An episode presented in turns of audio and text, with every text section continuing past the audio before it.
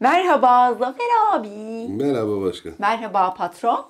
Merhaba Dilek. Çok ciddi bakıyorsun kitaba. Neler düşünüyorsun? Hangi bölümdeydik diye düşünüyorum. Sevdiğim bölümlere geldik. Rivendel'e mi geldik? Artık Rivendel'e bir zahmet gelsinler ya. Çok bekledik. Çok yürüdük. Çok savaştık. Tehlikelerden geçtik. Gerginlikler yaşadık. Bir Ama huzura ersinler diyor ya. vuslata bir artık ersinler abi. Yeter. Ara uslat.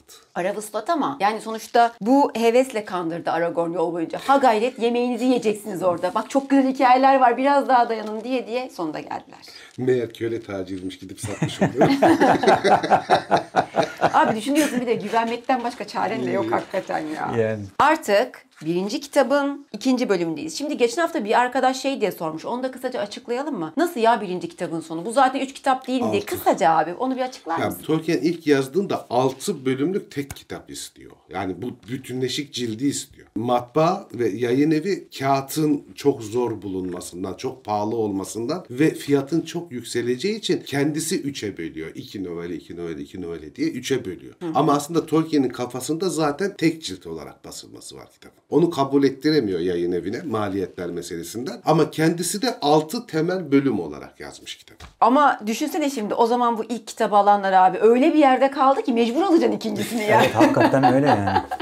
Buraya kadar yani e, ben okudum da yani bir vuslata ersinler der. Ama mantık olarak mesela burada da işte yani kahraman yaratma meselesi tamam oturuyor. Karakterler oturuyor. Bir yol oluyor. Tehlikeyi bittiği an birinci kitap bitiyor. Bitiyor. Mantığı çok iyi yani. Onu anlatmaya çalışıyorum. İşi işi biliyor adam. O zaman artık gergin bölümlerden sonra bir rahatlayalım bir kendimize gelelim abi. Hak ettik bunu bence. Bölüm 1. Nice buluşmalar. Ben bunu ilk baktığımda nice, Nice buluşmalar buluşma. oldu. Ulan diyorum ne, ne nice buluşması ya.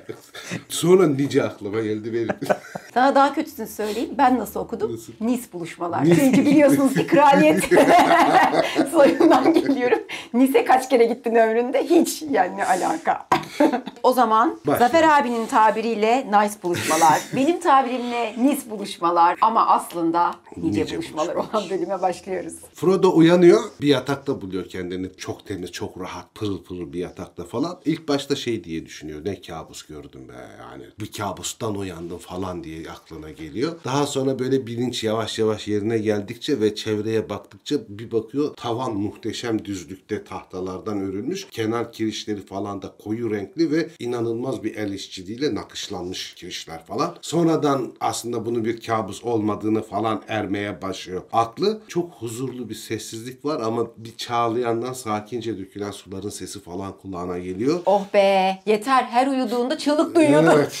Korkunç şeyler görüyordu her uyuduğunda. Gayri ihtiyari daha odaya bile bakamadan diyor ki ben neredeyim ve saat kaç? Oradan bir ses cevap veriyor. Elrond'un evindesin ve saat sabahın 10'u. 24 Ekim sabahı eğer merak ediyorsan. Frodo sesi tanıyor. Gandalf diye bağırıyor. Yaşlı büyücü orada oturmuş piposunu tüttürüyor böyle gayet vakuru bir şekilde. Şükürler pencerenin olsun. yanında. Evet diyor ben buradayım ve evden ayrıldığından beri yaptığın onca saçma sapan şeye rağmen senin de burada olman bir mucize Frodo diyor. Frodo tekrar uzanıyor. Çok tartışacak falan hali yok. Hem bir keyiflilik, bir dinlenmişlik hissi var. Hem de onun altında yatan acayip bir yorgunluk var. Ve kabulleniş de var. Diyor ki yani o saçma sapan kestirme yol. Sıçrayan midillide salakça yüzüğün parmağıma geçişi. Fırtına tepesinde dayanamayıp yüzüğü takmam. Hani nesini savunacağım bu yaptığım saçmalıkların diye sessiz kalıyor. Frodo çaktırmadan Gandalf'a bakıyor. Gandalf'ın böyle piposundan pöf pöf yuvarlak yuvarlak dumanlar çıkarıp pencereden dışarı saldığını görüyor. Sonra şeyi merak ediyor. Sam nerede diyor. Diğer arkadaşlarım nerede? Onlar iyiler mi? Sam bütün zaman boyunca diyor senin başında durdu. Bir yarım saat önce dinlensin diye gönderdim. Seni neredeyse hiç bırakmadı. Diğer arkadaşların da keyifleri, sağlıkları gayet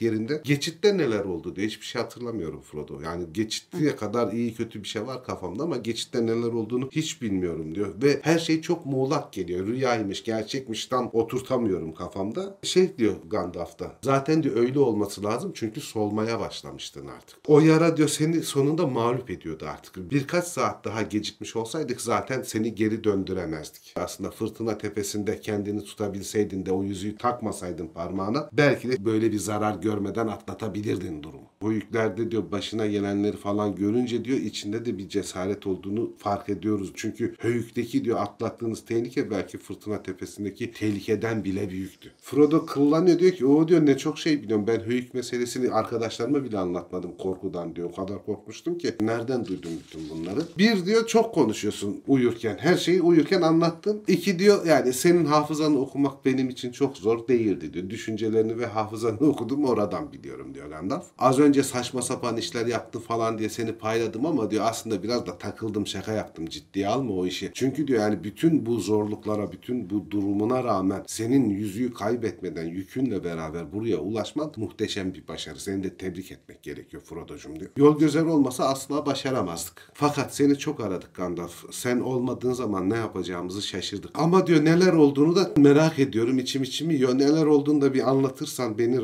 rahatlatırsın. Vakti gelince her şeyi duyacaksın ama şimdilik senin üzülmemen, yorulmaman gerekiyor. Eldrod müsaade etmiyor seni yormamıza. O bakımdan şimdilik sadece ayrık vadide olduğunu bil ve tehlikenin geçici bir sürede olsa uzaklaştığını kabul et. Dinlenmene bak falan diyor ama Frodo şey yapıyor. Ya diyor bu merak beni öldürecek diyor. Yani dinlenmemi engelleyecek kadar çok merak ediyorum. Hiç olmasa sen neredeydin? Sen niye yoktun? Ne yaptın? Gelmedin diye soruyor Frodo. O da şey diyor çok böyle e, filmde de aynı kelimeyi kullanıyordu herhalde. Geciktirildim diyor. Engellendim. Nasıl geciktirildin? Nasıl engellendin diyor. Kim engelledi seni falan? Evet diyor ben Gri Gandalf. Dünyada iyisiyle kötüsüyle pek çok güç var. Benden de daha güçlüler var. Daha karşısında gücümü denemediklerim ama denemek zorunda kalacaklarım var. Belki de gücümle yenebileceklerim de var. Dünyada diyor çok fazla değişik güç var. Onlardan biri tarafından engellendim, hapsedildim diyor. Sen nasıl hapsedilebilirsin falan. E diyor benim de diyor her şeye gücüm yetmez. Öyle bir güce sahip değilim. Benim de gücümün ölçüşebileceği, ölçüşemeyeceği şeyler var. Vaktim yaklaşıyor diyor. Karanlık güçle yüzleşmem gerekecek. Morgul'un hükümdarı ve kara süvariler ortaya çıktılar. Artık savaş kapıda Frodo'cum diyor. O halde ben süvarilerle karşılaşmadan evvel de sen kara süvarileri biliyordun Gandalf diyor. Elbette biliyordum. Hatta bir ara şairde bu tehlikelerden önce muhabbetlerimizde kara süvarilerden sana da bahsetmiştim. Onlar yüzük tayflarıdır. Yüzüklerin efendisinin dokuz hizmetkarıdır. Ben şayet onların Morgul'dan çıktığını peşine düştüğünü birebir biliyor olsaydım zaten ta Mayıs ayında Nisan ayında seni alıp götürürdüm. Ben onların çıktıklarını çok sonradan öğrendim yola. Çok şükür Aragorn ve Glorfindel sayesinde buraya ulaşabildiniz. Bizi yol gezer kurtardı diyor Frodo da. Halbuki diyor ilk başlarda ondan pek hoşlanmamıştım diyor. Hatta kimse de hoşlanmadı. Sam diyor hala hoşlanmıyor ve çok güvenmiyordu. Ama diyor muhteşem bir adam. O olmasaydı asla buraya varamazdık. Sam meselesini anlattılar. Artık diyor Sam de senin kadar güveniyor Aragorn'a. Yol gezer diyor. O mesele halloldu. Buna çok sevindim diyor Frodo. İyi ki diyor hani Sam'le de o problemlerini atlattılar. Çünkü ben yol gezeri diyor çok sevmeye başladım. Hatta diyor buna çok sevmek de denemez. Doğru lafı söyleyemedim diyor. Ama uzun ahaliden bu kadar aklı başında çok zeki, yetenekli, bu kadar güvenilir bir adam çıkabileceğini çok hayal edemedim. Biz diyor büyük ahaliyi böyle tanımayız. Bireyleri tanıyor sadece büyük ahaliden ama diyor arpadan kaymak pürüzü gibi aptal ama iyi niyetli ya da Bill Eğrelti gibi aptal ve kötü niyetli diye tanırız diyor. Aragon diyor bunların üstünde bir şey. Yani aptallık kesin. Aptal kesin büyük ailelerde. İnsanlar aptaldır diye biliyoruz diyor.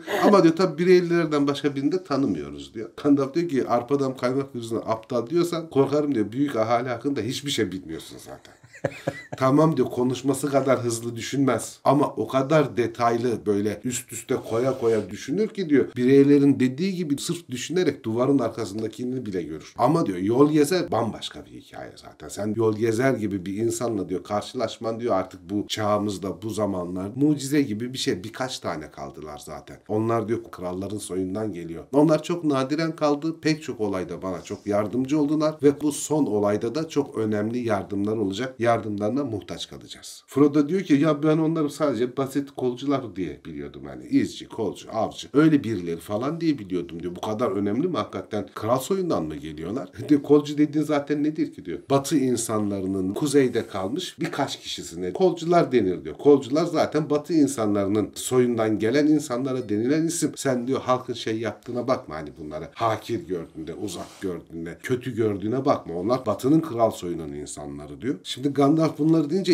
en azından diyor artık diyor ayrık vadiye vardık. Benim aklımda olan tek şey zaten şu ayrık vadiye bir varalımdı. Yol gezer sayesinde de ayrık vadiye vardık ama bundan sonrasını hayal edemiyorum. İnşallah bu sorumluluk da benim üstümde kalıp devam etmez. Gandalf gene bilgelikle belirsiz bir şekilde ufak ufak onu hazırlamaya çalışıyor. Evet diyor yani ayrık vadiye varmak ilk amaçtı ama daha yolculuğun sonuna geldiğimizi düşünmüyorum. Bu macera daha devam etmesi gerekiyor ama ilk bölümü başarıyla tamamladın. Bundan sonra da diyor ne olacağını henüz bilmiyoruz. Bir divan toplanacak. O divandan sonra neler yapılıp neler yapılamayacağına karar vereceğiz. Frodo şey yapıyor yorgunca hani üstüne bir ağırlık çöküyor bitmediğini duyunca gözlerini kapatıyor sessizleşiyor. Biz diyor ayın 21'inde ya da 20'sinde Brunien geçidinin orada olacaktık. Tarihi öyle hesaplıyordum diyor. Sen 24'ünde diyorsun diyor. Şeyi oturtamadım diyor. Kaç gündür ben buradayım falan. Gandalf da şey diyor. Çok fazla hesap yapıyorsun. Çok fazla düşünüyorsun diyor. Bunlara gerek yok. Sen dinlenmene bak. Böyle şeylerle kafanı yorma. Senin iyileşmen gerekiyor. Kolun nasıl bu arada diyor. Valla diyor kolumu çok hissedemiyor. Ama ağrısı sızısı olmadığına göre demek ki eskisinden daha iyi durumda kolum. Hani en azından ağrımıyor. Sancımıyor omzum kolum. Sonra kolunu hareket ettiriyor falan. O soğukluğu da gitmiş diyor. Parmaklarını falan hareket ettirdiğinde o sıcaklığı hissediyorum. Bayağı iyi gibi duruyor kolum diyor. Sevindim. Aa diyor çok ala diyor Gandalf'ta. Tedavi işe yaradı demek ki diyor. Bayağı iyi toparladın. Zaten biraz dinlendikten sonra diyor eskisi gibi olacak kolun. Düzelecek merak etme. Ya bir şey itiraf edeyim mi? Ben bu ala kelimesini çok seviyorum. Ben de. Böyle olur olmadık zamanlarda kullanasım geliyor ama çok gülerler diye kullanamıyorum. Ne alaka derler Çok diye. eski kelime ya. Çok güzel ama. Güzeldir. Ben büyüklerin kullandığı zamanları hatırlıyorum. Benim de kullanasım geliyor ama bir türlü bir türlü Denk etrafımda gelmiyor. öyle insanlar. Senin, senin çevre genç ya başkan. Ondan oluyor. Neyse Zafer abiyle sohbet ederken bir gün diyeyim de Zafer abi şaşsın kalsın. Ala ala. Güler ki. Gülerim de. Muhtemelen olacak. Sana yakışmaz. Ala. Sen şu saçlar falan iyice beyaz falan düşer de şey olursa ne ne olduğun zaman. hırkalı entel olursan o zaman hani artık hani sen de editörlük içinde falan almış yürümüşsün büyük işler yapıyor. Artık o istediğini kullanırsın o zaman. Tabii sorun değil. Munhasıran dersin, fil hakika dersin. Yani öyle şeyler kullanırsın. Günlerdir diyor Elrond senin bu tedavinle uğraşıyor. İşe yaradığına çok sevindim diyor. Günlerdir mi diye merakla soruyor Frodo. Elfler seni geçitten ayın 20'si gecesi getirdi. O yüzden kafan karışıyor. Ondan beridir 4 gece 3 gündür yatıyorsun zaten. Kendi bilincinde değilsin. Ve o sırada Elrond birebir tedavinle uğraştı. Elrond şifanın ustasıdır. Orta dünyada kalmış en büyük şifacılardan biridir zaten diyor. Düşmanın silahları ölüm saçar. Özel olarak diyor saplandığında ucu kırılan hançerler yaptılar. O ucu kırılmış hançerler de kalbe kadar ilerler içeri girdikten sonra. Biz o parçayı çok aradık ama bulamadık diyor. Kıymık mı deniyor abi? Kıymık ucu ufacık kopuyor. Şeyden biliyor değil mi? Şarapnel meselesi Ha, var ya. şarapnel meselesinden biliyor. Şarapnel de şey yapar. Doku üstünü sarmazsa ilerler vücutta. Elrond ancak dün uzun tedavilerden, araştırmalardan sonra o ufak parçayı buldu diyor. ilerleyen parçayı omzundan. Onu çıkarttıktan sonra diyor sen rahatladın kendine geldin. Dışarı çıktığı zaman da zaten yok oldu. Geri kalan gibi. Frodo da o sırada hakikaten Aragorn'un işte hançeri bulduğunda birden pof diye yok oluşunu hatırlıyor falan. Korkma diyor bir şey yok artık. Eredi gitti. Hançer 17 gün taşıdığın diyor bu yarayla nice kahramanlar 17 gün taşıyamazdı. Sende de sağlam güç varmış Frodo diyor. Bu hobbitler takdire şayan kişilikler.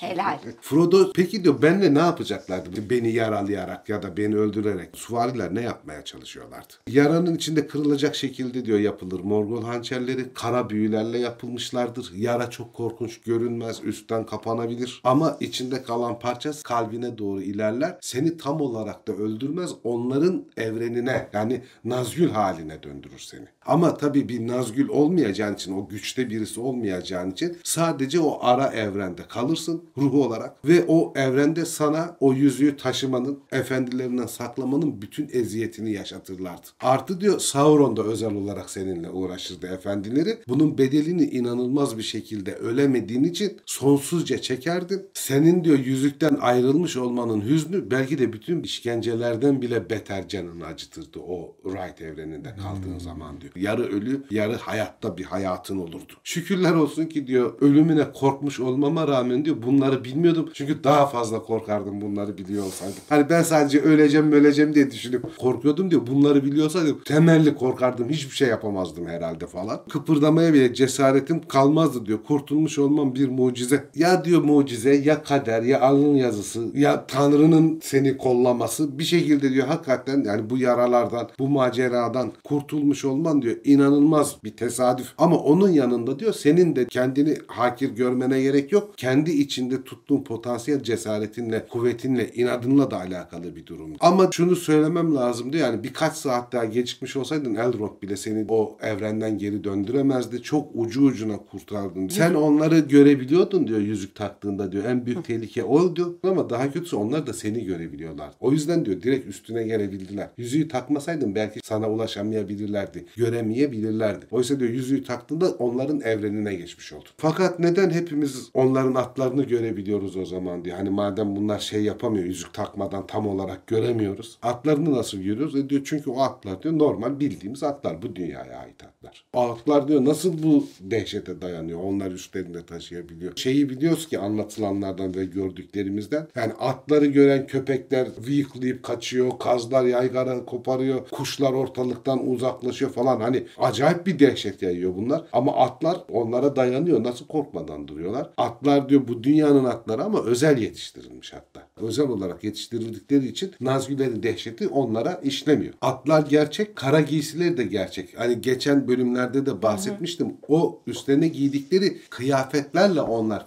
fiziksel bütünlüğe sahip oluyorlar. Yoksa tamamen silik ve görünmez durumdalar. O bakımdan ateşten çok korkuyorlar. Ateş üstlerindekileri yaktığı için onlar fiziksel bütünlüklerini kaybedip fiziksel müdahalede bulunamaz hale geliyorlar. O yüzden çok önemli üstlerindeki kıyafetleri falan. Onları bütünleyen şey üstlerindeki kıyafetleri. Peki diyor Frodo Ayrık Vadi güvende mi? Emniyette mi? Ayrık Vadi diyor şu an için tamamen emniyette. Elfler ise diyor zaten Ayrık Vadi'dekiler çok hani kallavi güçte elfler. Onlar çok uzun süre dayanabilirler. Ayrık Vadi'nin kendi kutsallığı da var. Bütün diyor topraklar işgal edilene kadar Sauron tarafından Ayrık Vadi dayanır. Ama sonuçta savaşı kaybedersek bütün topraklar işgal edilirse Ayrık Vadi de sonsuzca dayanamaz. Sauron'un gücüne, Karanlıklar Efendisi'nin gücüne dayanamaz. Elfler diyor şeyi biliyorlar artık. Şartlar ne olursa olsun ne kendi hayatları için ne kendi canları için ne de başka bir ödül için asla Karanlıklar Efendisi'ne hizmet etmemeleri gerektiğini biliyorlar. Onlar direnirler ölene kadar. Sonsuza kadar teslim olmazlar. Elfler karanlıkların efendisinden korkabilirler. Evet korkarlar. Ondan kaçabilirler ama yüzük tayflarından korkmazlar. Yüzük tayflarından batıdan gelen elfler diyor. Yani Sindar elfleri değil. Noldor soyu ya da Teleri soyu. Batıdan ağaçların ışığını görmüş gelmiş elfler var burada. Onlar diyor Eldar beyleri Nazgüllerden korkmazlar. Çünkü onlar da her iki evreni görür ve bilirler yüzüğü takmadan. O bakımdan diyor onları dehşete düşürmez şeyler Nazgüller. Ama bu bütün elfler için geçerli değil tabii. Özel soylar için. Batıdaki Glorfindel ondan tersi. Glorfindel tabii onlardan bir tanesi. Hatta Glorfindel'e burada daha sonra şey yapacağız. Glorfindel ilk doğanlardan diyor. Mesela Glorfindel'in normalde doğum tarihi hakkında bir bilgi verilmez. Sadece Turgon'un kumandanlarından biri Ektirion'un sağ kolu olduğunu biliyoruz ama ne zaman doğmuştur o bilgi verilmez Silmarillion'da da. Tabii şunu unutmamak lazım. Buradaki bilgiler 3. çağda kazanılmış bilgiler. Buradaki bilgilerin birebir Silmarillion'a uyması gerekmez. Olayın gerçekliği açısından gerekmez. Çünkü bazı şeyleri de ancak tarihsel yazıtlarda, birbirlerine anlatılarda ya da efsanelerden öğreniyor buradaki insanlarda. Birinci çağ birebir hatırlayan çok az kişi var. Burada mesela birinci çağa uymayan ama benzer bir bilgiye rastladığımızda bir çelişki yok mu diye düşünmesin arkadaşlar. Çünkü yani şey gibi mesela işte ne bileyim Sezar zamanında yaşamış biri günümüzde yaşasaydı belki de Sezar hakkında bilmediğimiz ya da yanlış bildiğimiz pek çok şey söyleyebilirdi. Biz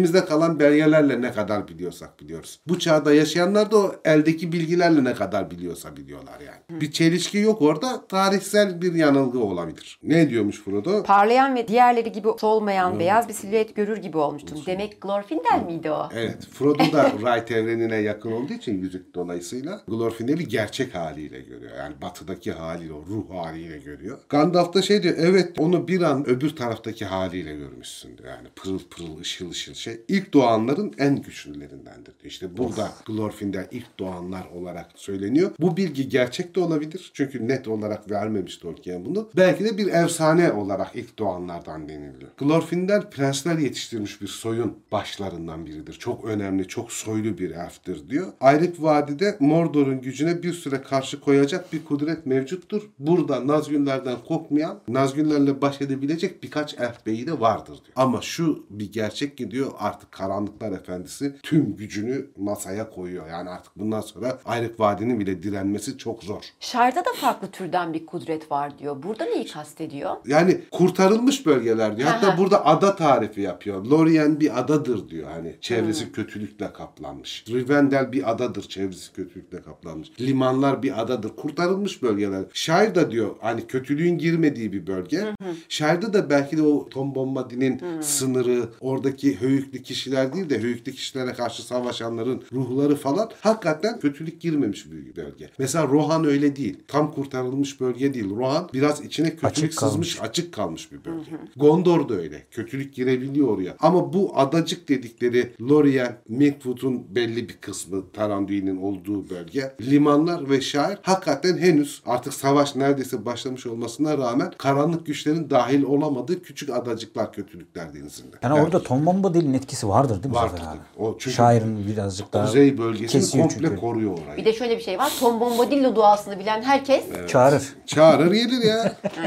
Bütün bunları sana açık sözlükle anlatıyorum. İyileşeceksin, tedavi oluyorsun. Korkma, panikleme. Ama diyor çok büyük bir tehlikede olduğunu bil. Yine de cesaretini kaybetme. Gerek yok şimdilik buna. Hala diyor ona karşı yapabileceklerimiz var bizim de. O kadar da hani yenilmiş, teslim olmuş durumda değiliz. Frodo ne diyor abi? Frodo süper laf ediyor. Diyor ki cesaretim yok 4-2.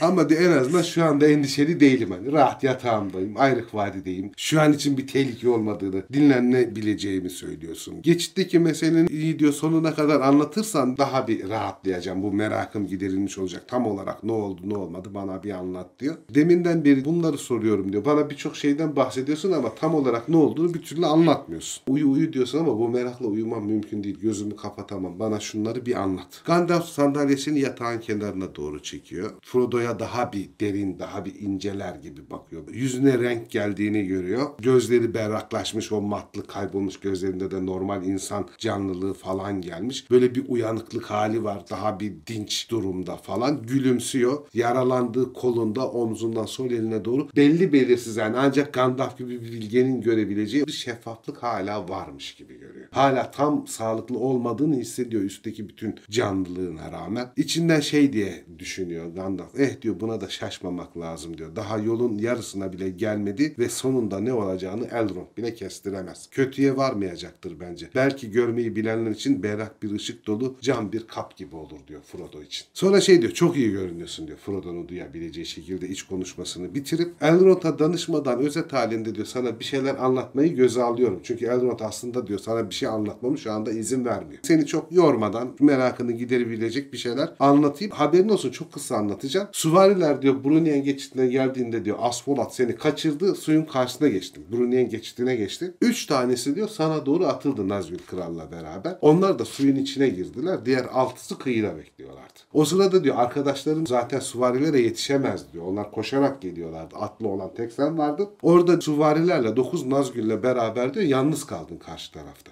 Ve o sırada da arkadaşların peşinden gene de seni kurtarmak için koşuyorlardı. Yüz yüze geldiniz. Üç tanesi suya girdi Nazgül Kral'la beraber. Arkadaşların da hemen peşlerinden koştu. Bir kuytu buldular. Hemen bir ateş yaktılar. Nazgüllere karşı savaşabilmek adına falan diyor. Alelacele bir ateş yaktılar. Ellerinden ateşli odunlar aldılar. Glorfindel kılıcıyla beraber. Merry, Pippin ve Sam, Aragon ellerindeki alevli meşalelerle gene Nazgüllerin peşinden koşmaya başladılar. O sırada da sular coşmaya başladı Brunien'in geçidinde. Sular yükselmeye bir sel oluşturmaya başladı. O selle beraber üç tanesi sele kapıldı. Sürüklendiler. Altı tanesi diyor suyun içinde olmadıkları için Nazgüllerin hala senin peşinden gitmeyi düşünüyorlardı. Ama arkadan alevlerle beraber hem de Glorfindel'le Aragon üstlerine doğru koşmaya başlayınca önde Brunien'in büyülü seli, arkada alevlerle beraber koşan dostlarını falan görünce paniklediler. Atlar daha da çok panikledi. Üstlerinden binicilerini suya attılar. Hepsi hep beraber savruldu. Suyla beraber yok oldu gitti. Frodo da kurtulduk mu Nazgüllerden yani yok mu oldular diye soruyor. Yok diyor Nazgüller o kadar kolay yok edemezsin diyor. Tamam atları helak olmuştur ve atlarının olmaması onları mobilize olmaktan alıkoyduğu için yavaşlatır. Ama Nazgülleri bu şekilde sadece sele kapıldılar diye yok etmek mümkün değil. Ama o an için tehlikeden kurtulmuş oldu. Seni takip edemez hale geldiler. Taşkını kim yaptı diye soruyor Frodo. Taşkın diyor aslında Elrond'un büyüsüdür. Elrond'un irfanı oluşturdu. Zaten onulmaz bir tehlike falan olursa diyor Brunien geçidinde sular kabarır ve düşmana geçit vermez. Yalnız benim de ufak tefek katkım oldu diyor. Dikkat ettiysen diyor köpük köpük atlardan oluşmuş beyaz süvariler falan vardı koşan. Ha, hatırlıyorum diyor Frodo. İşte diyor o şekli ben yaptım diyor.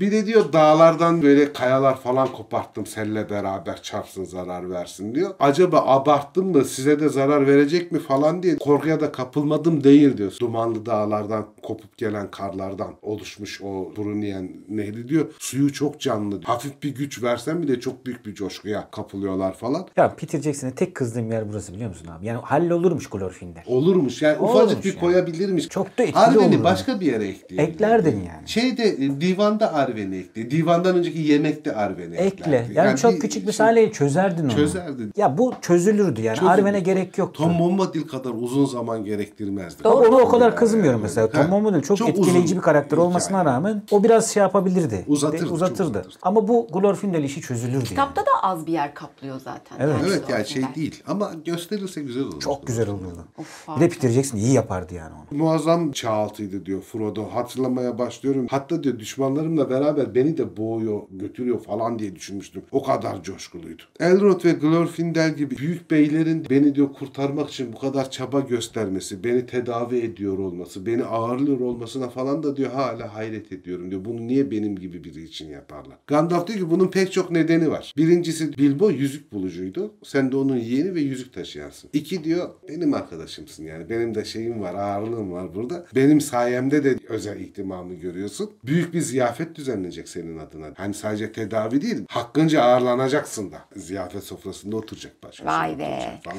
Bilbo deyince Frodo ah sevgili Bilbo diyor. Kim bilir nerelerdedir. Keşke burada olup bunları dinleyebilseydi. Eminim çok güler eğlenirdi diyor Frodo. Sonra şey hatırlıyor bu. İnek ayın üzerinden atladı. Hele o zavallı yaşlı troll falan diye düşünürken gözleri kapanıyor uykuya dalıyor. Frodo artık denizin doğusundaki son sıcak yuvada emniyetteydi. Bu son sıcak yuvayı daha önce de söylemiştim. Şimdi de söyleyeyim. Son sıcak yuva demelerinin sebebi şöyle. Doğudan batıya limanlara giden için son güvenilir elf yerleşimi burası. Batıdan doğuya doğru geçenlerin içinde Puslu Dağların hemen doğusunda olduğu için bu yer ilk sıcak yuva aslında. Yani Yabanıl'daki en güvenilir yer olarak geçiyor. Doğudan batıya geçiyorsan son sıcak yuva, batıdan doğuya gidiyorsan ilk sıcak yuva oluyor. Rivendel'e öyle ad veriyorlar. Uzun süre önce kaydetmiş defterine kırmızı kitaba yazdığı gibi ister yemek yiyip uyumaktan, ister masallardan, şarkılardan hoşlanın, ister oturup düşünmeyi yeğleyin, ister hepsinden biraz olsun deyin. Burası mükemmel bir ev idi. Akşam yaklaşırken ancak uyanıyor Frodo. Bayağı uzun bir uykuya dalmış. Ondan sonra şey dinlenmeye ve uykuya ihtiyacı olmadığı, kolunun sıcak olduğu, hareket ettirebildiğini ve bayağı iyileşmiş hissediyor kendini. Çok dinç falan hissediyor. Yataktan kalkıyor, aynaya doğru gidiyor ve aynanın yanında da böyle yeşil ve tam bedenine uygun kıyafetler hazırlanmış olduğunu görüyor. O kıyafetleri giyiyor, aynanın karşısına geçiyor bir bakıyor şöyle. Göbek möbek iyice gitmiş, zayıflamış, fit bir Frodo'ya dönüşmüş. Bayağı da sağlıklı duruyor. O da hoşuna gidiyor sağlıklı duruyor olması falan. Ve Bilbo'ya çok benzediğini fark ediyor orada. Şey diyor, evet aynadan dışarı son göz atışından beri az şey görmedim Frodo diyor aynaya bakıp. Ama şimdi sırada sevinçli bir vuslat var. Dostlarıma kavuşacağım. Ey yavrum. Aynayla kendi kendine konuşuyor. O sırada kapı bir açılıyor. Abi atmasın. Dostlarına kavuşacağı için sevinmiyor burada şimdi. Yani niye ya? Yemeğe, içmeye seviniyor yemeğe, içmeye yani. mi seviyor? Hem de dostlarıyla yemeği içiyor. Yemeğe hiç dostları da olacak ya. Ha, o da biraz var. Kapı bir açılıyor. Sam kafayı uzatmış böyle. Frodo'yu görüyor. Böyle gözleri parlıyor. Çok mutlu oluyor. Üstüne koşuyor sarılacak. Son anda kendini tutuyor. Sol elini tutuyor hemen. Resmiyeti bozmamaya çalışıyor. Efendi uşak ilişkisi gene burada da gözük yani öyle labali olamıyorlar bütün samimiyetlerine rağmen. Eli hafifçe okşuyor sol elini. Sonra kızarıyor. Çabucak çekiliyor falan. Hayrola Sam diyor Frodo. Sam de şey diyor. Eline baktım diyor sıcak mı diye. Hep buz gibiydi. Artık elin ısınmış. O uzun geceler boyu öyle soğuktu ki ama şimdi bayram vakti. Beni Gandalf uyandın mı uyanmadın mı diye bak diye gönderdi. Ziyafet vardı. Uyandıysan seni o ziyafete davet etmeye geldim. Hazırım diye hadi gidelim hem arkadaşlarımızı da görelim. Hani Merry Pippin'ı da görelim. Seni onlara götürmeye geldim beyim diyor. Burası bir garip yer diyor. Her taraf elf üstüne elf dolu. Koridorlar var, merdivenler var. Çok garip diyor. Öğrenene kadar ben de çok zorlandım diyor. Bir de diyor adamın aklını başına alan şarkılar diyor. Bir köşeyi dönüyorsun diyor. Birileri şarkı söylüyor. Öbür köşeyi dönüyorsun. Birileri hikaye anlatıyor. Bir garip akıl baştan gidiyor. Yol iz bulunmuyor buralarda. Hoş diyor ben çok tadını çıkaramadım. Başında durduğum için. Gönlümde yoktu sen iyileşmeden bunları dinlemeye falan da mecburen dinlenmeye gittiğimde rastlıyordum. Neler yaptığını biliyorum. Gandalf anlattı diyor. Hep başımdaymışsın hiç. Benim yanımdan ayrılmamışsın. Sen şimdi bana kılavuzluk yap. Arkadaşlarımızın yanına gidelim. Yine elfleri tarif ediyor burada. Hele elfler beyim, orada elfler, burada elfler.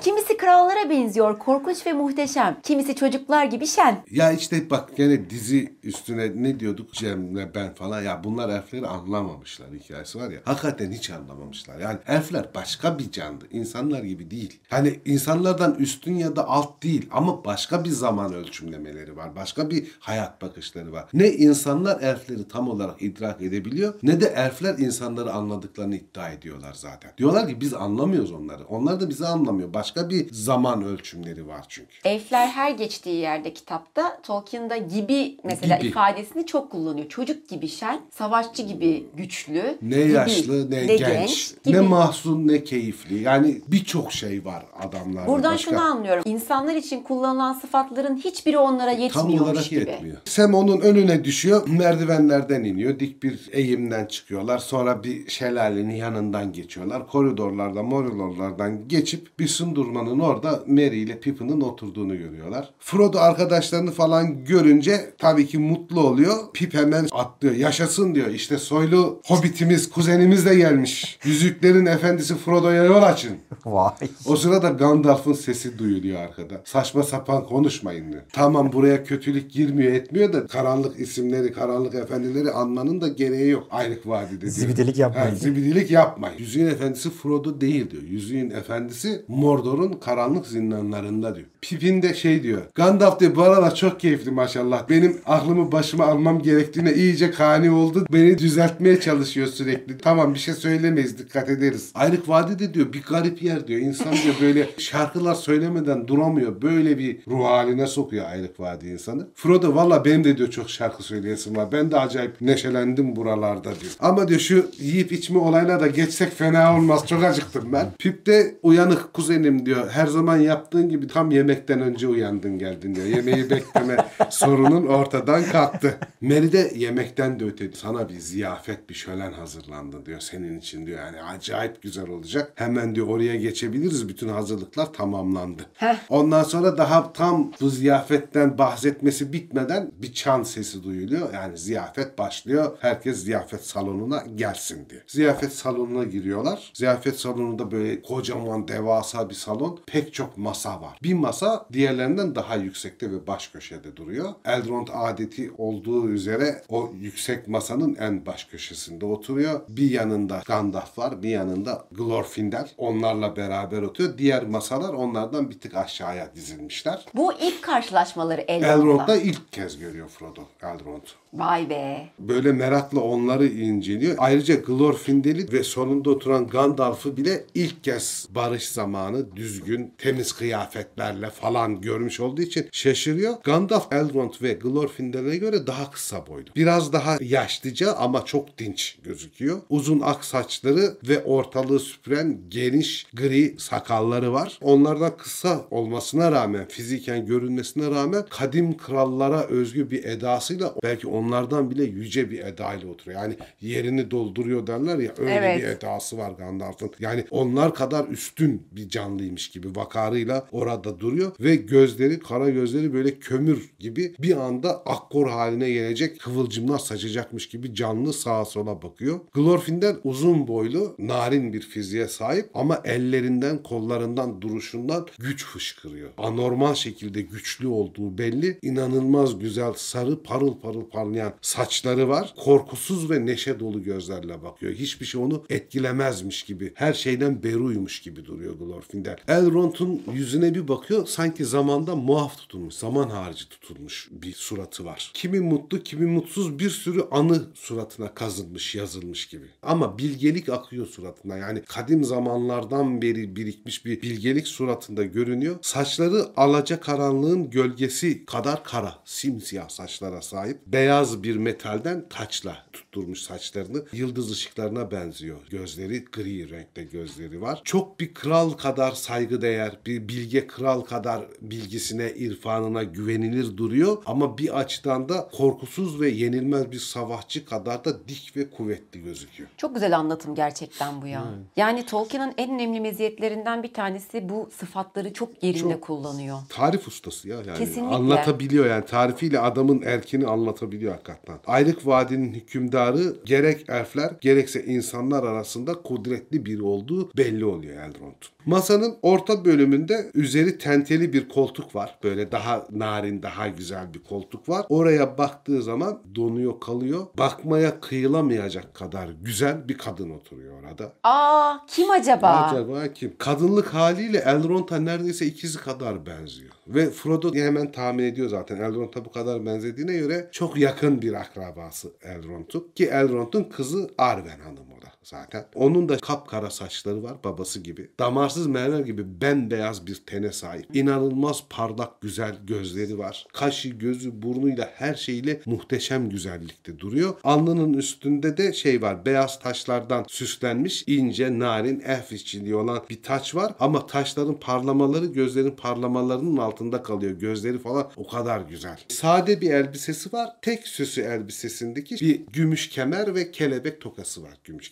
kemerinin. Hani öyle çok da sade, çok süssüz bir şekilde giyinmiş elbisesini. Ne diyoruz abi? Barış Manço'nun dediği gibi aynalı kemer, Kemer, ince, ince bele, bele. bucan kurban. Tatlıydı. Ay yavrum. O güne kadar çok az ölümlünün görmüş olduğu kişiyi işte böyle gördü Frodo diyor şey. Elrond'un kızı Arwen. Bu Lúthien'in yani bütün çağlardaki yaşamış en güzel canlı diye anılan Lúthien'in bir yansıması diyorlar Arwen'e zaten. Lúthien'in güzelliği Arwen'de yeniden doğmuş diyorlar. Zaten Lúthien soyundan gelme Elrond'da. Bülbül ve gündüz yıldızı diyorlardı Lúthien'e. Buna akşam yıldızı diyorlar. İkiz erkek kardeşleri Elladan ve Elrohir ise orada değiller. Çünkü annelerine yapılan ork saldırısından sonra sürekli olarak orklara saldırılar düzenledikleri için yeni bir saldırı için kolcularla beraber şölene katılamadan savaşa gitmişler. O yüzden iki kardeşi yok orada. Sadece Arwen var. Yaşayan bir şeyde böylesi bir güzellik görülmemişti diyor Tolkien. Ne de hayal edebilmişti Frodo böyle güzel bir insan olabileceğini. Elrond sofrasında bu kadar ulu ve bu kadar güzel kişiler arasında kendini çok değersiz ve yetersiz hissediyor. Canım benim ya. Ona özel bir koltuk hazırlamışlar şeye. Gene Elrond'un yanında. O koltuk Frodo'ya boyuna göre falan ayarlanmış olmasına rağmen masaya yetişmesini sağlamadıkları için 3 tane minder koymuşlar üstüne. Frodo o minderlerin üstüne oturuyor. Gözüme şey geliyor bir, birkaç elfin böyle kucağına Ha, alıp kucağına alıp koydu değil mi böyle hop diye koyuyor. Çevresine bakınıyor. Sağdaki masada hani bunlarla aynı masada değil ama sağdaki masada Merry, Pippin ve Sam var. Onlar da orada yiyip içip muhabbet etmeye devam ediyorlar falan. Yol gezer? Yol gezer ortalıkta gözükmüyor ama. Yol Allah. gezeri gözleri arıyor ama yol gezeri bulamıyor. Şeyde değil, şölende değil. Frodo çevresine bakarken hemen sağında böyle ak sakallı muhteşem cüce kıyafetlerine giymiş süslü, mücevherli falan ama her halinden böyle yaşlı, olgun ve bilge bir cüceyle göz göze geliyor. Cüce şey yapıyor. Hoş geldin ve hoş gördük. Glow'in emrinizde diyor. Frodo Baggins sizin ve ailenizin hizmetinde diye karşılık veriyor Frodo da. Siz diyor Glow'in Thorin Meşe Kalkan'ın 12 arkadaşından biri olan Glow'in misiniz? Tamamen haklısınız diyor Glow'in de. Ve cüce minderlerini toplayıp Frodo'nun tekrar yerine oturmasını nezaketle bekliyor, yardım ediyor ona. Çünkü ayağa kalkıp selam verin de minderler dağılmış Frodo'nun. ben kim olduğunuzu sormayacağım. Çünkü arkadaşınız Şanlı Bilbo'nun akrabası ve kanunu varisi olduğunuzu zaten öğrendim. İzin verirseniz iyileşmiş olmanızdan dolayı memnuniyetimi belli etmek isterim. Sizi tebrik ederim, kutlarım diyor. Frodo da çok teşekkür ederim efendim diyor. Çok tuhaf maceralar yaşamışsınız. Dört Hobbit'in bu kadar uzaklara dördü birden nasıl geldiğini falan çok merak ediyorum. Bilbo bizde geldiğinden beri Hobbitlerin bu kadar uzağa açıldığını hiç duymamıştık. Hiç haberimiz olmadı. Elrond ve Gandalf'ın bu konuda konuşmaya istekli görünmediklerine göre çok fazla soru sormamalıyım ama çok da merak ediyorum nasıl oldu da böyle oldu. Frodo şey diyor sanırım bu konu hakkında şimdilik konuşmasak kusura bakmayın diyoruz. Yeri geldiğinde zaten bu konular konuşulacaktır. Fakat diyor bu kadar önemli bir cüce sizin gibi çok önemli bir cüce yalnız dağdan bunca uzaklara neden gelmiş olabilir diyor. Ben de onu merak ediyorum. Gloin de benzer bir şekilde cevap veriyor. Eğer duymadıysanız bu konuda herhangi bir bilgi ben de rica edeyim şimdilik konuşmayalım bu konu hakkında. Ama diyor efendi Elrond hepimizi toplayacak kanaatimce ve o zaman zaten çok uzun uzun hepimizin hikayesini dinlemiş olacağız. Hepimizin birbirimizden haberi olacak. Yemeğin geri kalan kısmında birbirleriyle çok iyi muhabbet etmeye başlıyorlar Gloin ve Frodo. Frodo şair tarafından bir bilgisi olmasına rağmen Gloin'in bütün kuzey hakkında bilgisi var. Anlatabilecek çok daha fazla şeyi var. O bakımdan da hani kuzeyden hiç duymadığı havadisleri falan almak da Frodo'nun çok hoşuna gidiyor. Gloin ona pek çok şeyden bahsediyor ama burada en önemli bahsettiği şeylerden biri koca oğlanın oğlu yaşlı Grimbor ve sülalesinin yabanlıkta yalnız dağla puslu dağlar arasındaki bölgede bir hakimiyet kurduğunu ve o bölgeye o yabanıl bölgeyi yaşanılır ve tehlikeye uğramadan geçilebilir kıldığından bahsediyor.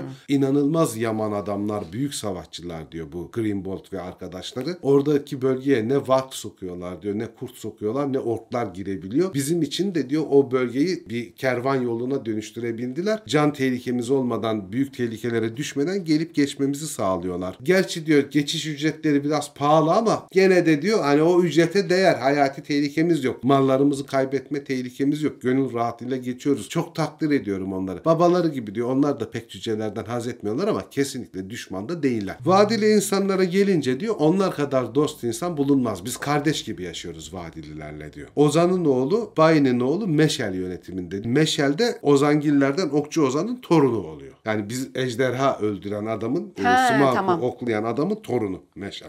Eskarot da iyice diyor kalkındı, gelişti, güçlü bir kral ülkesi oldu diyor. Aramızda diyor hiçbir sorun olmadan onlarla birlikte yaşamaya devam ediyoruz. Peki ya diyor sizin halkınız ne yaptı? Cüceler ne yapıyor? Yalnızlarda neler oldu? Cüceler mutlu olmayı becerdi mi? Bir gelişme gösterdiler mi falan filan. Eğer gerçekten bizimle ilgili bir şeyler dinlemek istiyorsan diyor ben seve seve anlatırım ama şu uyarı da yapayım. Biz cüceler kendi meselelerimizi anlatırken çenemiz çok düşer. Anormal, detaylı ve susmazcasına anlatırız. Frodo şey hayır diyor ben sizi dinlemekten memnun olurum diyor. O bakımdan hiç sorun değil. Buna çok memnun oldu Gloin. İlk başta diyor şunu söyleyelim ki Dain Demirayak hala yalnız dağın kralı. Beş Ordular Savaşı'ndan sonra Thorin Meşe Kalkan öldüğü için kral olarak Dain Demirayak kalmıştı zaten. İşi çok ilerledi diyor 250 yaşında ama diyor hala dinç ve güçlü bir savaşçı olarak bizi yönetebiliyor. Bir sorunumuz yok. Kralımızdan çok memnunuz. Kafileden 7 tane cücenin hala yalnız dağda yaşadığından bahsediyor. Beş Ordular Savaşı'ndan canlı kurtulmuş. Dvalin, Gloin, Dorin, Nori, Bifur, Bofur ve Bombur hala yaşıyor. Bombur ama artık o kadar şişmanlamış ki ancak birilerinin yardımıyla yemek masasına gidip gelebiliyor, tuvalete gidip gelebiliyor. Yürüyemeyecek kadar genişlemiş durumda. Zaten şişman. Zaten şişmandı daha da şişmanlamış. Peki diyor Frodo'da ya Balin, Ori ve Oin nasıllar? Orada suskunlaşıyor. Gloin tam olarak diyor bizim de bilgimiz yok. Pek de keyifli bir şey değil diyor. Çok uzun zamandır haber almadık. Zaten diyor buraya geliş sebeplerinden biri de onların akıbeti hakkında bir şey öğrenebilir miyiz? Ayrık Vadide bu konuda bilgili olan birileri vardır diye de geldim diyor. Ama bu gece diyor gel neşeli şeylerden bahsedelim. Onların hikayesini daha sonra anlatırız diyor. Vadideki ve dağdaki diyor çalışmalar muazzam oldu diyor. Ama şöyle bir durum var ki diyor eskinin zırhları, silahlarını, o incelikli işçiliği falan diyor kaybettik. Gene diyor muhteşem zırhlar, çekişler, kılıçlar yapabiliyoruz ama eski ustaların yaptığı derecede değil. Ama eskileri geçtiğimiz şeyler de var diyor. Mesela köprülerin yapımı, taş işçiliğinde diyor eskileri geride bıraktık. Yol yaptık. Yol yaptık.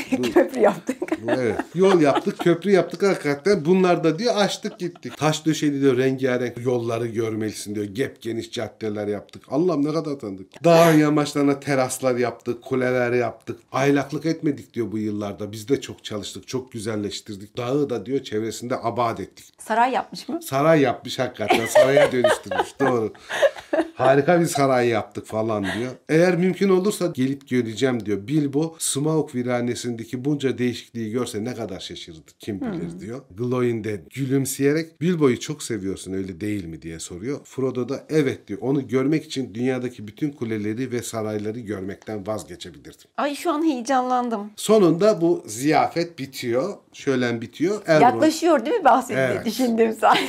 Elrond'la Arwen ayağa kalkıyor başa geçerek. Herkes de ayaklanıyor. Salonun ucuna doğru ilerliyorlar Elrond ve Arwen önde olmak üzere. Onları uygun bir protokol sırasıyla diğer elfler ve insanlar izliyor, cüceler izliyor. Kapıların ardına kadar açılıyor. Geniş bir koridordan başka koridorlardan geçerek başka bir salona geliyorlar. Salonun kapısı açılıyor. İçeri girdiklerinde devasa bir şöminede devasa bir ateş yanıyor. Ama o ateşten başka ışık kullanılmıyor. Frodo yürürken o protokolle beraber yanında Gandalf'ın olduğunu fark ediyor. Gandalf Frodo'ya salon hakkında bilgi veriyor. Diyor ki burası diyor ateş salonu diye geçer. Şömineden başka ışık kullanılmaz burada. Burada diyor bayram zamanları hariç çok kalabalık olmaz. Daha çok aklını toplamak isteyen, derin düşüncelere dalmak isteyenler falan gelir. Sayısı az olur ama bugün özel olarak sana verilen davetin devamında ateş salonuna gelindi. Burada inanılmaz güzel şarkılar söylenecek, şiirler söylenecek, sohbetler edilecek. Sen de uyumadan ayakta kalabilirsen bunlara katılabilirsin. Keyfini çıkartabilirsin elf şarkılarının, elf öykülerini. Sonra bu içeri girip de herkes bir yerlere oturuyor tabii gene protokol sırasına göre. Burada masalar yok. Taştan basamaklar şeklinde bir oturma düzeni var. Bu ateşin ışığı da başka bir huzur veriyor tabii. Başka bir ışık olmaması, parlak olmaması ama kimi yerler gölgede kalıyor tabii. Frodo uzakta böyle ufak tefek bir şekil görüyor. Karanlık bir gölge görüyor. Tam ışık aydınlatmadı. İlgisini çekiyor. Gölgenin yanında da böyle bir şarap kadehi var. Yanında da ekmek parçası var. Uyuklayan birisi, küçük bir insan ya da bir cüce gördüğünü falan düşünüyor ama dikkatini de çekiyor bu şekil. Ona doğru ilerlerken Elrond da onunla beraber geliyor ve bu sessiz şeklin yanına geldiğinde ona sesleniyor. Diyor ki uyan bakalım küçük efendi. Sonra Frodo'ya dönüyor. Eliyle yanına çağırıyor. Frodo yanına geliyor. Nihayet dilediğiniz an geldi Frodo diyor. Bakın burada uzun zamandır hasretini çektiğiniz bir dost var. Frodo o karanlık şekli yanına yaklaşınca bir görüyor Bilbo Baggins'miş o. Bilbo Yaşasın. diye haykırıyor ve öne doğru atılıyor. Bilbo da ona kollarını açıyor. Vay Frodo oğlum diyor. Sarılıyorlar. Demek ki sonunda buraya varabildin. Geleceğini zaten umuyordum. Bütün bu şölenler senin şerefineymiş duyduğuma göre. Umarım eğlenmişsindir. Sen niye yoktun diyor Bilbo'ya. Niye seni daha önce görmeme izin vermediler? Çünkü diyor sen uyuyordun zaten dört gündür. Artı diyor ben seni görmeye sürekli geldim. Uyurken seni hep izledim. Sem'le beraber uzun süre başında vakit geçirdik. Peki diyor niye şölene gelmedin? Şey diyor artık şölenler falan çok ilgimi çekmiyor benim. Çok yorgunum artık. Kitabıma yoğunlaşmak istiyorum. Bir şeyler yazmak istiyorum. Gelip diyor bu ateş salonunda dinlenmek istiyorum. Şölenler beni yoruyor. Yaşlandım artık. Hem de diyor yapacak bir son işim var. Ne yapıyordun ki diye soruyor Frodo. Ne olacak diyor. Oturmuş düşünüyordum. Hep dediğim gibi düşünmek ciddi bir iştir çocuklar. Öyle boşa geçen zaman değildir bir şey hakkında hakikaten ciddi düşünüyor olmak önemli bir iştir. Bayağı mesaidir yani. Bugünlerde diyor çok düşünüyorum zaten. Tabii bu benim gibi yaşlıktan düşünme kısmı. Bugünlerde Evet, evet. çok düşünüyorum. Uyukluyordur arada. Uyukluyorum muhabbeti. Bu ayrı düşünme. O ilk dediğim düşünme değil bu. Ondan sonra şey yapıyor. Elrond'a takılıyor böyle hafif sinirlenmiş gibi yaparak. Uyanayımmış diyor Elrond'a. Uyumuyordum efendi Elrond. Eğer merak ederseniz söyleyeyim. Şölenizi çok erken bitirip beni rahatsız ettiniz. Ben bir şarkı yazmaktaydım. Bir iki mısrada takıldım kaldım. Ama artık siz geldiniz. Elf şarkıları bir başlar adamın aklını başından alır. Düşünmemi bölersiniz. Ben oraları kendi başıma tamamlayamam diyor. Elrond'a takılıyor. Abi bırak sen de aynı kolpayı yapıyorsun. Uyuyorsun ne yapıyorsun? Düşünüyorum. Bu bayağı uyuyorsun yani. Kızım yaşların da nedenlere ihtiyaçları vardır. Yani. Ya şey, Allah bahane Allah. bulma deniliyor buna. Psikolojiyi ben mi buldum kardeşim? Yani en iyisi diyor arkadaşım Duna'dan nerede? O bana yardım etsin diyor. Çünkü aklımdan fikirler uçup gidecek sizin şarkılarınız yüzünden. Erkenden bitirmişsiniz şöyleni diyor. Ben şarkıları bitirmeden geldiniz. Nerede o diyor. Elrond bulunur şimdi diyor. Sonra diyor bir köşeye çekilip diyor siz Duna'dan geldi mi işini tamamlarsınız diyor. Bizler de eğlencemiz bitmeden diyor inşallah şarkıyı tamamlar bize söylersiniz. Biz de bu konu hakkında fikirlerimizi size söyleriz diyor. Duna'dan'ı bulmaları için ulakları gönderiyor. Sonra Bilbo ile Frodo'yu baş başa yan yana bırakıyor ve kendi oturacağı yere gidiyor salonda. Frodo ile Bilbo yan yana oturuyorlar. Çok mutlular her ikisi de. Çok şey neşeliler. Çok kavuştukları için memnunlar. O sırada bir şarkı başlıyor falan. O şarkı başladığında ikisinin kulakları da şarkıya takılıyor. Bilbo'nun anlatacak çok bir şeyi yok. Çok uzun zamandır şeydeymiş zaten Ayrık Vadi'ye gelmiş. Aslında diyor yalnızlığa doğru gittim. Oralarda dolandım. Şahiden ayrıldıktan sonra. Zaten Şahiden ayrıldığında tek başına ayrılmıyor. İki tane cüceyle ile ayrılıyor zaten cüce arkadaşıyla. Oraları dolaşmış, gezmiş, eski arkadaşları görmüş falan. Ama diyor ne tarafa gidersem gideyim diyor sürekli yol Ayrık Vadi'ye döndürüyordu beni diyor. Hep Ayrık Vadi'ye dönüyordu. O bakımdan da diyor çok fazla şey yaşamış değilim. Bir macerada yaşamadım yollarda diyor. Güvenli bir yolculuk yaptım. En sonunda da diyor Ayrık Vadi'ye geldim zaten. Beni burada çok iyi karşıladılar. Büyük misafirperverlik gösterdiler falan. Oturup diyor kitabımı yazıyorum. Bazen düşünüyorum. Buralarda hoşça zaman geçirmeye çalışıyorum da diyor. Hoş diyor buralarda da zaman geçiyor mu geçmiyor mu anlamıyorum diyor. Bir garip yer Ayrık Vadi'de. Öylece var oluyor. Bir sürekliliği yokmuş gibi zaman diyor. Uzun lafın kıssası şayanı hayret bir yer burası. Benim en büyük sıkıntım diyor şairden bir türlü haber alamıyordum. Şairden haber alabildiğim tek kaynak diyor Duna'dandı diyor. Sadece Duna'dan bana şairden bir şeyler söylüyordu. Onun haricinde de fazla bir şey duyamadım. Oraları çok merak ediyorum. Yüzük meselesini duydum. Şairde başının belaya girdiğini duydum diyor. Aslında diyor şeyi çok istedim. Geleyim seni bu dertten kurtarayım. Benim diyor bu küçücük yüzüğün bu kadar başa bela olacağını tahmin etmedim diyor. Senin de başını belaya soktuğunu duyunca yüzüğü gelip ben alayım Ayrık Vadi'ye götüreyim falan diye düşündüm. Ama Gandalf'la Elrond buna müsaade etmedi. Hatta Gandalf şey dedi. Sen yüzükten artık koptun. Tekrar yüzüğe dönersen artık ondan vazgeçilemez şekilde ona bağlanmış olacaksın. Çok büyük bir tehlike içinde kalırsın. Yüzüğü hiç görmemen, hiç dokunmaman senin için çok daha iyi olur diye garip bir şeyler söyledi. Bir de diyor artık diyor eski şeyim yok. Yaşlanmış görünmeme rağmen. Yani o yolculuğu çekebilecek kuvvetim de yok. Senin getirmeni bekledim. Özür dilerim bunun için de. Senin başını belaya soktum diyor. Şey yapıyor bir de böyle kıpır kıpır oluyor diyor. Yanında mı yüzük diyor. Yanında getirdin mi diyor. Dayanamıyor. Yüzüğü de çok merak ediyor falan. Bir kerecik daha görebilir miyim diyor. Uzaktan bir kere bakabilsem. Yüzüğü çok merak ettim diyor. Ah Bilbo ah. Ah Bilbo. Frodo da evet yanımda diyor. Gönülsüzlük hissediyor ama evet yanımda derken. Hani sanki Bilbo'ya da göstermek istemiyormuş gibi hissediyor kendi içinde. Eskisinden de hiçbir farkı yok. Aynı yüzük diyor. Bilbo gene diyor ya bir saniyeliğine görsem rica etsem diyor. Bana bir saniyeliğine göster. Eyvah. Frodo giyinirken uyuduğu sırada yüzüğü daha ince ama çok daha böyle değerli bir zincire, daha sağlam bir zincire takılıp boğazına asıldığını görmüştü zaten şeyde yataktan ilk kalkıp giydiğinde. Sonra Bilbo da böyle ısrar edince göstermeye karar veriyor. Yavaş yavaş zincirinden çıkartıyor yüzüğü. Elini alıyor. Bilbo elini uzatıyor yüzüğü görünce ve o sırada Frodo hemen yüzüğü çekiyor. Sanki odadaki bütün neşe, ışık her şey kaybolmuş gibi. Sanki başka bir mekana geçmişlermiş gibi hissediyor. Ne elflerin müziği duyuluyor ne odanın kendisi görülüyor. Frodo ve Bilbo sanki baş başa kalmışlar ve Bilbo da eli yüzü tamamen buruşmuş, gözleri kötücül bir hale dönüşmüş, elleri bir pençeye dönüşmüş, garip bir yaratığa dönüşmüş gibi ona bakıyormuş gibi. Filmdeki oradaki İyi değişimi sahneydi o. değil mi? İyi sahneydi Bence de bir ürperdik yani. Evet yani filmden değişik tabii. Burada ateş salonunda Tabii, oluyor tabii. hikaye ama işte oradaki şekil gibi görüyor Bilbo'yu sanki. Hatta içinden ona vurmak geliyor Frodo'nun. Hani o kadar irite edici bir canlıya dönüşmüş gibi görüyor şimdi Bilbo'yu. Etrafındaki sesler falan da kesilip bir karanlık tarafından sanki kaplanıyorlarmış gibi hissedince yüreği daralıyor falan. Frodo geri çekiyor yüzüğü. Bilbo da şey diyor. Kaldır kaldır yüzüğü diyor. Görmeyelim. Yüzüğü kaldır diyor. Yüzüğü tekrar zincirine takıp boğazına taktığında tekrar müzik sesleri odadaki varlıkları duyulur hale geliyor. Gene barışçıl ortam ve his yeniden oluşuyor. Bu yük yüklendiğin için de üzgünüm. Her şey için üzgünüm. Maceranın bir sonu yok mu hiç? Sanırım yok. Her zaman bir başkasının öyküyü sürdürmesi gerekiyor. Eh ne yapalım diyor. Kitabın bitirmeye çalışmanın da bir faydası var mı yok mu artık bilmiyorum. Yani kitabım için uğraşıyorum ama ama bunları düşünmeyelim şimdi. Haydi biraz gerçek haber dinleyelim. Bana şairi anlat. Heh, normale dönelim diyor. Evet Frodo yüzüğü saklayınca her şey normale dönüyor zaten. Bilbo sevinçle gülümseyip kahkahalar atıyor şair hakkında hikayeler anlatırken. Oradaki bir ağacın devrilmesi, bir hobbitin ayağının takılması, sarhoş olması. Şair de bildiği her şeyi anlatıyor ve çok büyük bir sabır ve neşeyle Frodo'yu dinliyor. Çok hoşuna gidiyor bu muhabbet. Ondan sonra birisinin böyle arkada durup ne kadar zamandır dikildiğini bilmeden koyu yeşil kıyafetler içinde birilerinin ikisini dinlediğini hissediyorlar. Ve şey diyor Bilbo. Hah diyor nihayet gelebildin Duna'dan. Duna'dan'a bir bakıyor Frodo. Aa diyor yol gezer.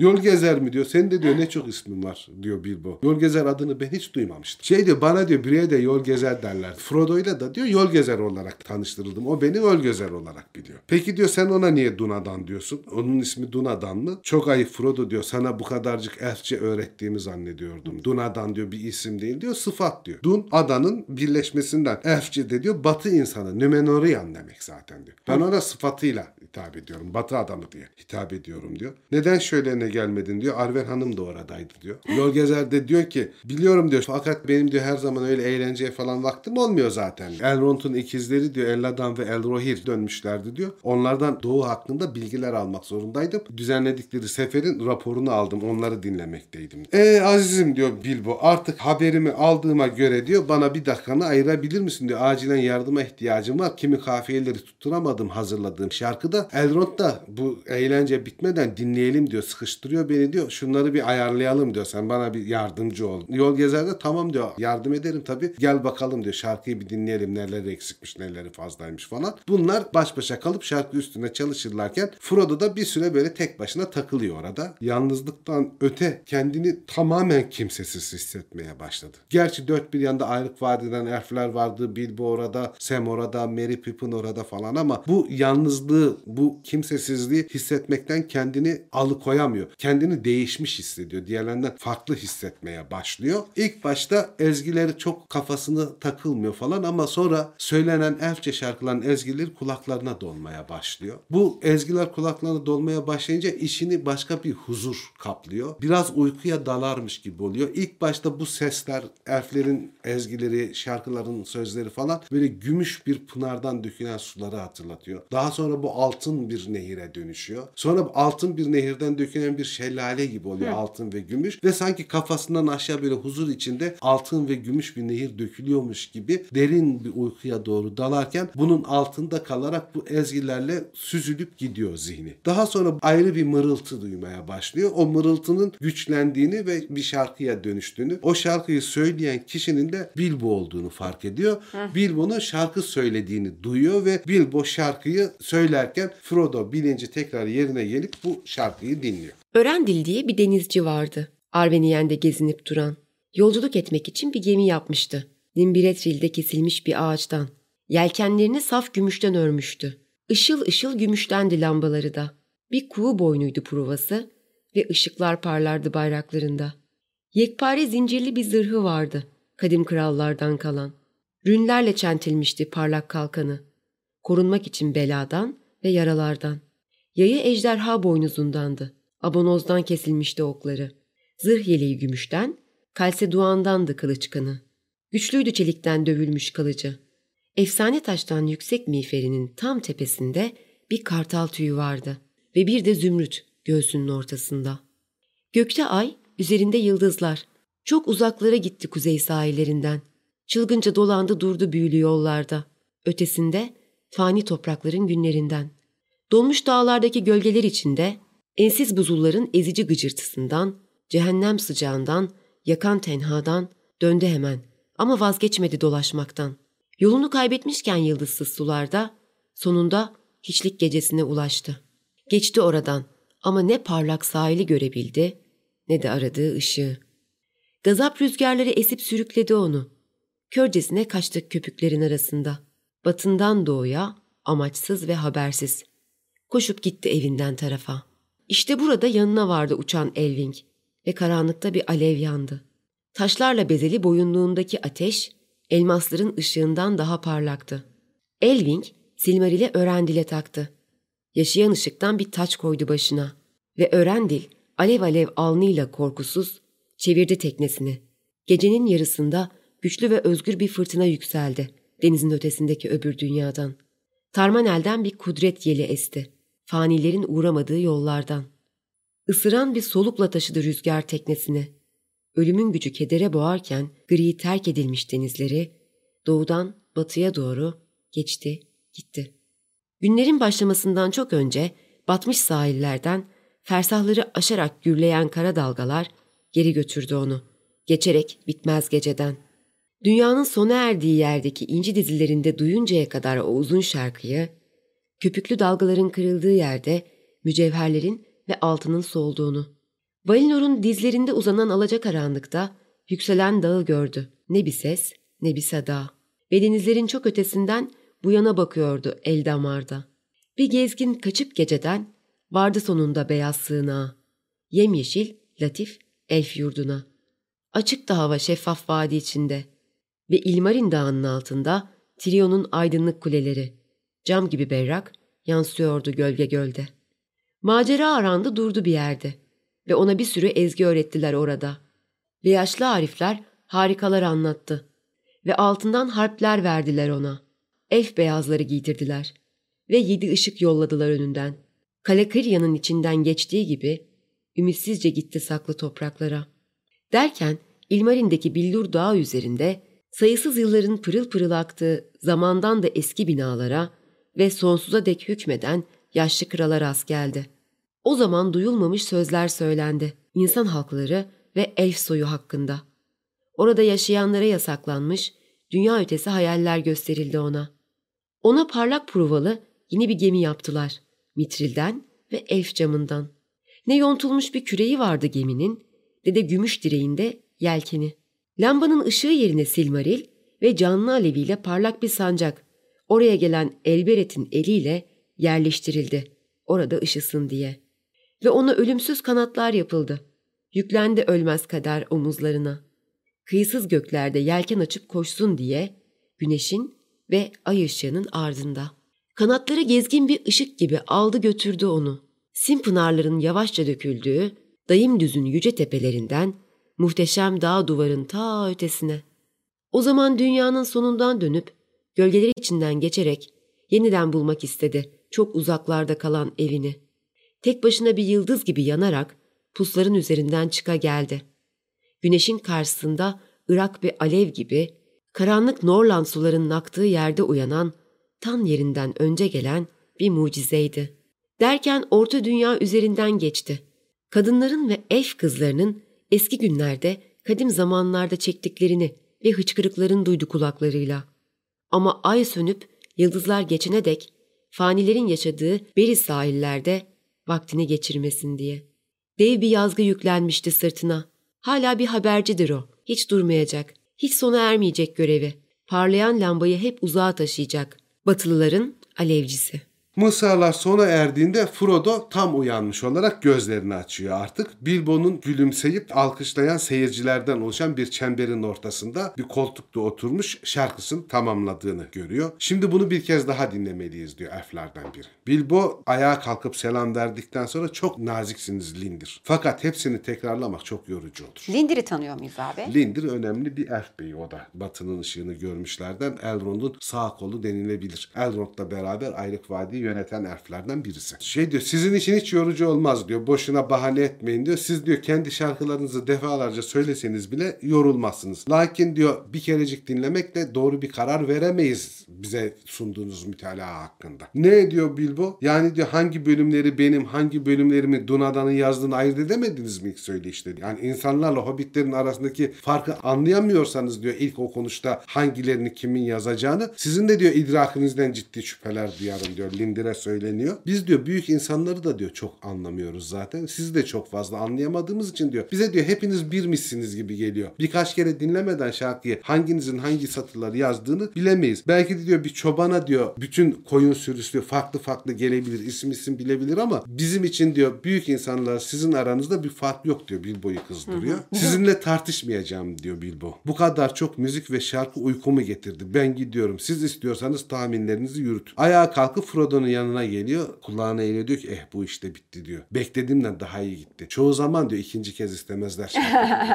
Sen nasıl buldun diyor. Frodo diyor ki ben bir tahmin yürütemeye kalkışacak değilim diyor. Bilbo da buna gerek yok. İşin aslı diyor hepsini diyor ben yazdım diyor. Heh. Aragon diyor sadece şarkıya illa yeşil bir taş katmamı istedi. Bir Buyur. elf taşı. Buna da çok önem veriyordu. İlla bir yeşil taş koy bu şarkının arasına diyor. Neden olduğunu bilmiyorum ama diyor onu kırmadım. Bir yeşil taş, beril taşı koyduk. Elrond'un evinde Erendil ile ilgili diyor böyle bir hobbitin bir şeyler yazıyor olması, dinleniyor olması bile mucizevi bir şey diyor. Elfler o kadar yüksek bir sanat yapıyorlar ki bana diyor ikinci kez söyle dediklerinde çok mutlu oldum diyor. Demek ki hani benimki de elfler gibi olmasa da el yüzü düzgün bir şarkı olmuş. Bu beril taşını koymam da diyor ilgilerini çekmesinde demek ki nedenlerden biri. Bilmiyorum diyor Frodo. Açıklayamayacağım ama bana nedense çok yerinde bir ek gibi geldi bu beril taşını koymak. Sen başladığında uyur uyanıktım. Sanki bu da rüyamda gördüğüm bir şeyin devamı makamı gibiydi. Konuşanın sen olduğunu ta son mısralarda ancak anlayabildim. Büyülenmiş gibi dinledim diyor. Alışıncaya kadar diyor buralarda zaten uyumadan kalmak çok zor. öyle bir melodiyle, öyle güzel şeylerle insanı diyor aklını başından alıyor ki elfler. Bir bakıyorsun diyor saatlerce uyumuşsun. Fark edemiyorsun diyor burada ne zaman uyudun, ne zaman ayıldın falan. Bambaşka bir büyü var bu diyarında. Biz de diyor mesela şarkılar, şiirler düzüyoruz diyor. İnsanlar da şarkılar, şiirler yapıyor, söylüyor, çok güzel şeyler yapıyor da bunların diyor şarkıya, şiire, sanata, aşkları diyor elflerin bambaşka bir seviyede diyor. Yemek yemek gibi, su içmek gibi yapıyorlar bu işi. Bizim anladığımızdan çok daha derin bir hasretle, özlemle şiire, sanata ihtiyaç duyuyorlar ve o yükseklikte de icra ediyorlar. O yüzden bizi büyülüyor. Biz diyor bir baş başa kalalım seninle öyle bir muhabbet edelim istersen. Yoksa burada kalırsak o şarkılardan falan ikimiz de dalar gideriz konuşamayız. Aa diyor buradan gidebiliyor muyuz diyor istediğimiz zaman. Burası diyor ateş salonu diyor. İstediğin zaman gelir istediğin zaman gidersin. Tek dikkat etmen gereken geliş ve gidişlerinde gürültü patırtı yapıp ortamın ambiyansını bozma. Sessizce kapıya gidiyorlar salonun kapısına. Aralanıyor salonun kapısı. İkisi beraber dışarı çıkarken hala Frodo'nun kulağında elflerin şarkılarının melodisi duyuluyor. Ve sonra çok harika bir elfçe şarkıyı iyice hatırlıyor. Berrak sözleri olduğunu, insanın sadece sözleriyle anlamını bilmese bile büyülediğini görüyor. Yüksek elfçe söylenen bir şarkı bu. A elberet Giltoniel,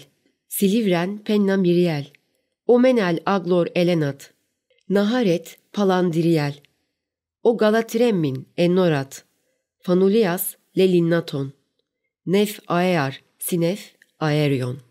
Tamam. O harika ezgiyi duyuyorlar. Biraz da üzülüyor sanki o odadan ayrıldığı için ama Bilbo'yla da muhabbet edebileceği için çok şey mutlu. Son anda çıkarken Arwen'le göz göze geliyorlar odanın kapısında. Arwen'le göz göze geldiğinde Aragorn'un da onun yanında olduğunu fark Vay manitacı. Aragorn'la Arwen muhabbet ederken görüyorlar falan böyle. Ve Arwen'in de kafası dönüyor ve Frodo'yla göz göze geliyor. Arwen de Frodo'yu görüyor. Frodo'nun böyle içi kopuyor güzellik karşısında. Yani kafasını çeviremiyor. Büyülenmiş gibi duruyor bir süre. Bilbo'nun sesi o büyüden uyandırıyor bunu. Diyor ki bu Elbereth'e yakılmış bir şarkı. Bu gece bunu Kutlu Diyar'dan gelen başka şarkılarla beraber defalarca söyleyecekler. Hadi biz gidelim.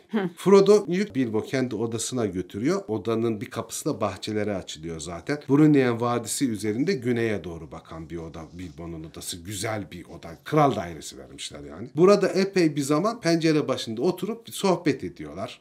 Ormanlara bakıyorlar. Şelalelere bakıyorlar. Çevrenin tadını çıkartıyorlar falan. Artık şairin küçük haberlerinden veya etraflarını sarmış koyu gölgelerden, tehlikelerden değil de rastladıkları elflerin güzelliği, doğanın güzelliği, hayatın güzelliği üstüne bayağı bir muhabbet ediyorlar. Şiirler, şarkılar hakkında. O sırada kapı çalınıyor. Sem kafasını içeri uzatıyor. Kusura kalmayın diyor. Acaba bir ihtiyacınız var mı diye sorayım diye geldi. Bilbo diyor ki sen kusura kalma Sem Gemci. Sanırım beyinin yatma zamanı geldi demek istiyorsun. Şey beyim duyduğum kadarıyla yarın erkenden bir divan toplanacakmış da beyim de hani erken yatarsa falan diye nazikçe uyarıyor şeyi Bilbo'yu da. Çok haklısın Sem diyor Bilbo. Koşup Gandalf'a Frodo'nun yattığını söyleyebilirsin diyor. Çünkü Gandalf göndermiştir seni artık yatsın Frodo diye dinlensin diye. İyi geceler Frodo. Canıma değsin seni yeniden görmek çok hoştu. Her şey bir yana iyi bir sohbet istiyorsan hobbitler gibisi yoktur. Artık çok yaşlandım. Hikayemizin sana ait bölümlerini görmeye ömrüm vefa edecek mi diye merak etmeye başlamıştım. İyi geceler. Ben galiba bir yürüyüş yapıp bahçede Elberet'in yıldızlarına bakacağım. İyi uykular diyor ve burada şey, Bölümümüz bitiyor. Vay be. Bu bölüm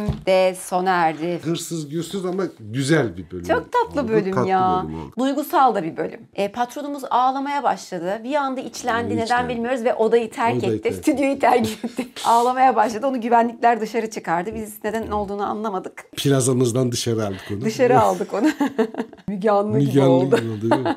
Buluşma yaşandı çünkü Bilbo gelince. Bilbo gelince bir duygusallık bastı ortalığı. Duygusallık bastı ama yine de söyleyelim o olmasa ne yapardık? Evet tabii ki patron olmazsa hiçbir şey olmaz. Yani. Ve bundan sonraki bölüm herkesin merakla beklediği o kutlu bölüm. divanı. Hazır mıyız? Yarım saat anlatacağız bitireceğiz onu. Hiç heves etmesin arkadaşlar iki saatte. Abi yani lütfen. Lütfen abi ya. Kız bitmiyor ne yapayım? ya? Biter biter. Biter. Halledeceğiz ya. Halledeceğiz. Bütün önemli yerleri Zafer abi anlatacak. Kurgu kurgudan sonra bir buçuk saate düşürürüz. Bir buçuk saat mi? Kurgudan sonra. Anca kızım bitmez o. Of ya istifa ediyorum ben. o zaman bölümü kapatalım arkadaşlar. Bu kutlu buluşmadan Arven'le Tanıştılar. tanıştık. Elrond'la tanıştık. Bilbo ile yeniden karşılaştık. Lindir'i gördük. Ve bölümümüz sona erdi. Şahane bir bölümdü. Teşekkür ederiz abi verdiğin bilgiler için. O zaman yeni bölümlerde görüşürüz. Hadi görüşürüz millet.